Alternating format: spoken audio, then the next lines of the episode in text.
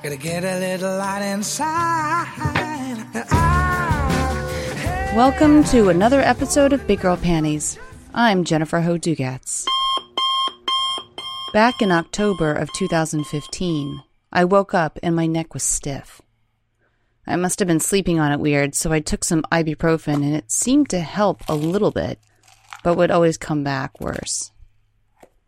So I waited a few days, then some more. Then a month passed and my right arm started to go numb. It was interesting when it would go numb. You never know how much of a miracle it is that your body is so interconnected, and when you start losing feeling in a limb, you instantly gain some appreciation for it. I'm extremely stubborn and think that things will just magically disappear just as easily as they magically appeared to begin with. So November, December, January, and February go by, and I'm still left with the pain in my neck and the numbness and tingling in my arm. I learned that if I can just find the right way to sit or stand, that I can keep it at bay so it's not that bad. I finally pushed myself to go to the neurologist after being in massive amounts of pain over the last two weeks.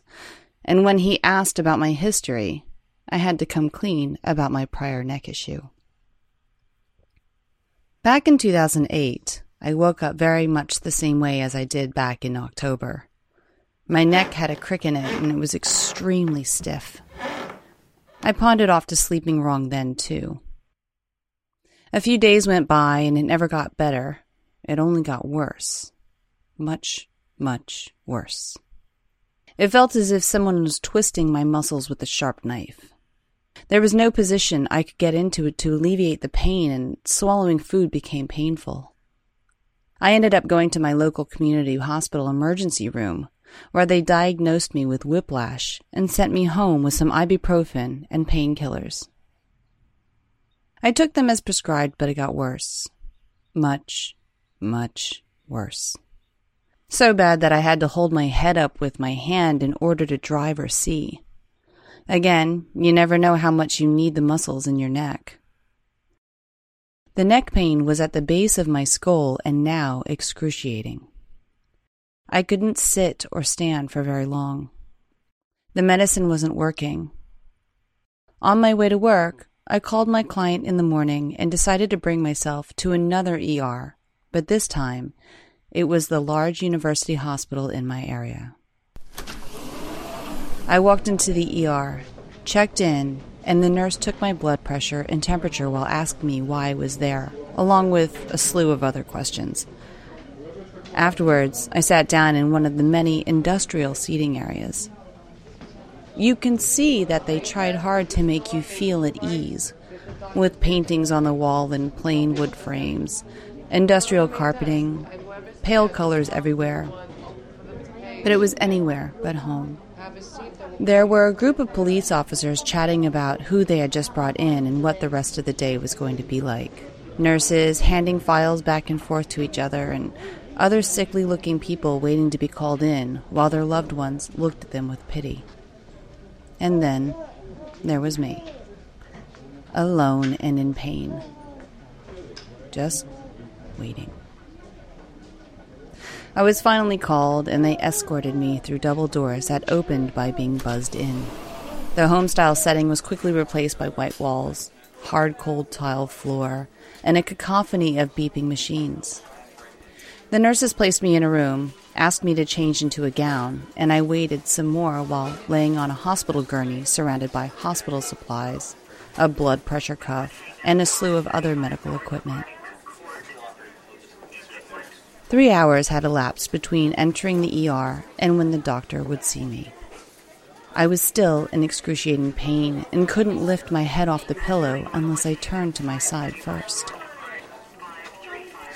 I told him about how I went to the community hospital first, and they sent me home after taking x rays that showed nothing. He scheduled me for a CT scan. Staring at the tiles on the ceiling flying by above, I was carted in the gurney through the hospital. They moved me onto the slab for the CT machine, and the machine started. If you've never had a CT scan done before, it's not for the claustrophobic. It's a huge machine with a circular hole in the middle, big enough for a person lying on a table to slide into. The technicians tell you to be very still, and loud knocking ensues. All I kept thinking about was how scared I was to have a major medical issue. I mean, was this repairable or did I need surgery? I'd never had surgery performed, and the thought of it sent my soul out of my body in fear.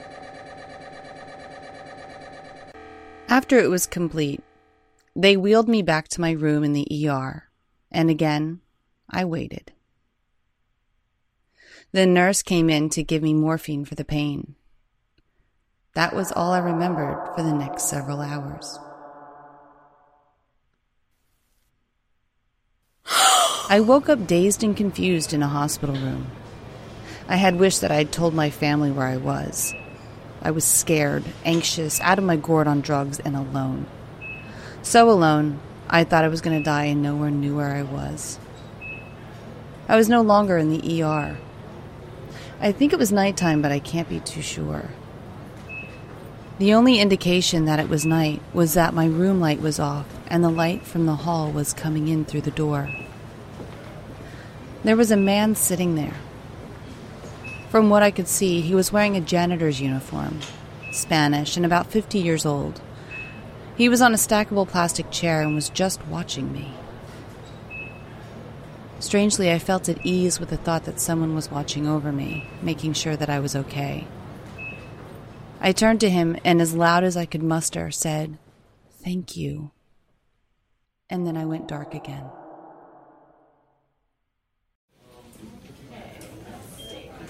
X-ray room 18. When I woke up, it was daylight and the room was bright. My neck was still in pain, but better. The attending nurse came in, introduced herself as such, and asked if I had wanted anything to eat from the selections of the day. I asked her what the CT scan had found and how did I get into this room. She told me I'd been in the room now for three days. Wait, what? Three days? How is that possible? I just came in last night. She told me what happened to me over the last three days. How I cried and screamed. How scared I was and how I didn't know where I was and that I needed to go home. How awful I was to the nurses on duty. How they didn't know if I needed surgeries and the ramifications of such. But the word that stood out the most was paraplegic. I don't remember any of it, I replied. I had been in the hospital for three days and no one knew where I was. I asked her about the man sitting in my doorway at night and how I wanted to meet him so I could say thank you for comforting me. She said she didn't know who I was talking about. I described him the best I could, and she said there was never anyone guarding me. I left the conversation after a multitude of apologies for being a difficult patient. Now I was alone with my thoughts. Was that man an apparition? I mean, was I so out of my mind with meds that I was seeing things? Was he a guardian angel? I mean, I'm not one to be religious or believe in angels, demons, or anything in between. I grew up in Oklahoma, smack dab in the Bible Belt of America, where I went to church after church as a child, where the right thing to believe, feel, think was constantly shoved down my throat, where life begins at the cross. I resented it, to say the least, so the idea of any religious figures made me cringe until now. That man had given me such peace of mind, and I felt so safe and protected. Whoever he was, to this day, I'm still thankful for him. I quickly grabbed my phone after she left the room and called my family. They were relieved that I was okay and came to the hospital with my boyfriend at the time. My son was still with his father. And by the visit by my doctor, I wasn't going home for at least another four days. He told me that my body was still producing calcium, which, for most, usually ends at the age of 30. My body had produced a pocket of calcium on the top part of my spine, which inflamed the rest of the area, thus the pain. He called it retropharyngeal calcific tendinitis, a rare condition, so rare that he asked permission for his students to come and talk to me. I had been put on steroids at this point and was on the road to recovery. They still were not sure if draining the fluid was necessary, hence the wait and see approach.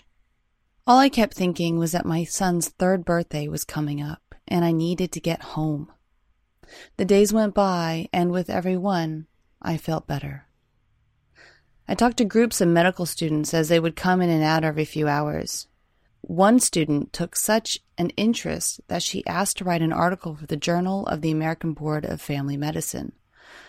I thought, hey, this is my 15 minutes of fame, and said yes. I was released the day before my son's birthday. I remember running to him and picking him up and giving him the best hug and kiss ever. At one point, I didn't know when and if I would see him again. I didn't know if I would ever be normal again. But in this moment, it was perfect. I didn't need any answers to why it happened. It already did. And this was the result. My standing outside on a beautiful sunny day, hugging and kissing my son. I know that up until this point, I had taken advantage of the fact that my body was always going to be okay. That I was somehow immune to major health issues. I was too young to have anything go wrong. I also realized that I didn't ask for help or even share what was going on with me to the people closest to me. I was proud of being tough and a lone ranger, but in the end, it just left me alone. Vulnerability was never my strong suit. Showing that I couldn't handle something was a sign of weakness to me, and it left me in a hospital room scared and lonely. I had to change my thinking around what vulnerability meant to me. Maybe it wasn't true, the story I constructed around it. I believed by asking others for help, I was putting them out. I was disrupting their lives and ultimately that I wasn't worth helping. Everyone's life was more important than my own. My tough exterior gave off that I didn't need anyone and anything also. I had a past full of moments where I felt discarded, so the mask of being tough emerged. I was a rock for everyone, but no one needed to be a rock for me. I had seven terrifying days in the hospital and an amazing reunion with my son to come to this breakthrough. The story I created was that maybe, just maybe, people like helping me because it gives them the chance to be valued and in contribution. And maybe, just maybe, by helping me, they feel that much closer to me because I allowed them to see my vulnerability. And maybe, just maybe, they would be more vulnerable with me. I mean, what's the best that could happen? I would no longer need to work so hard to keep a mask, and instead, I could really connect with others in raw form. And to know that maybe, just maybe, I was worth it. As always, I encourage you to get out there, put on your big girl panties, and connect with your world. And if you'd like to connect with us or see any corresponding pictures or documents that pertain to this episode, you can find us on Facebook. And until next time, this is Jennifer Hodugatz.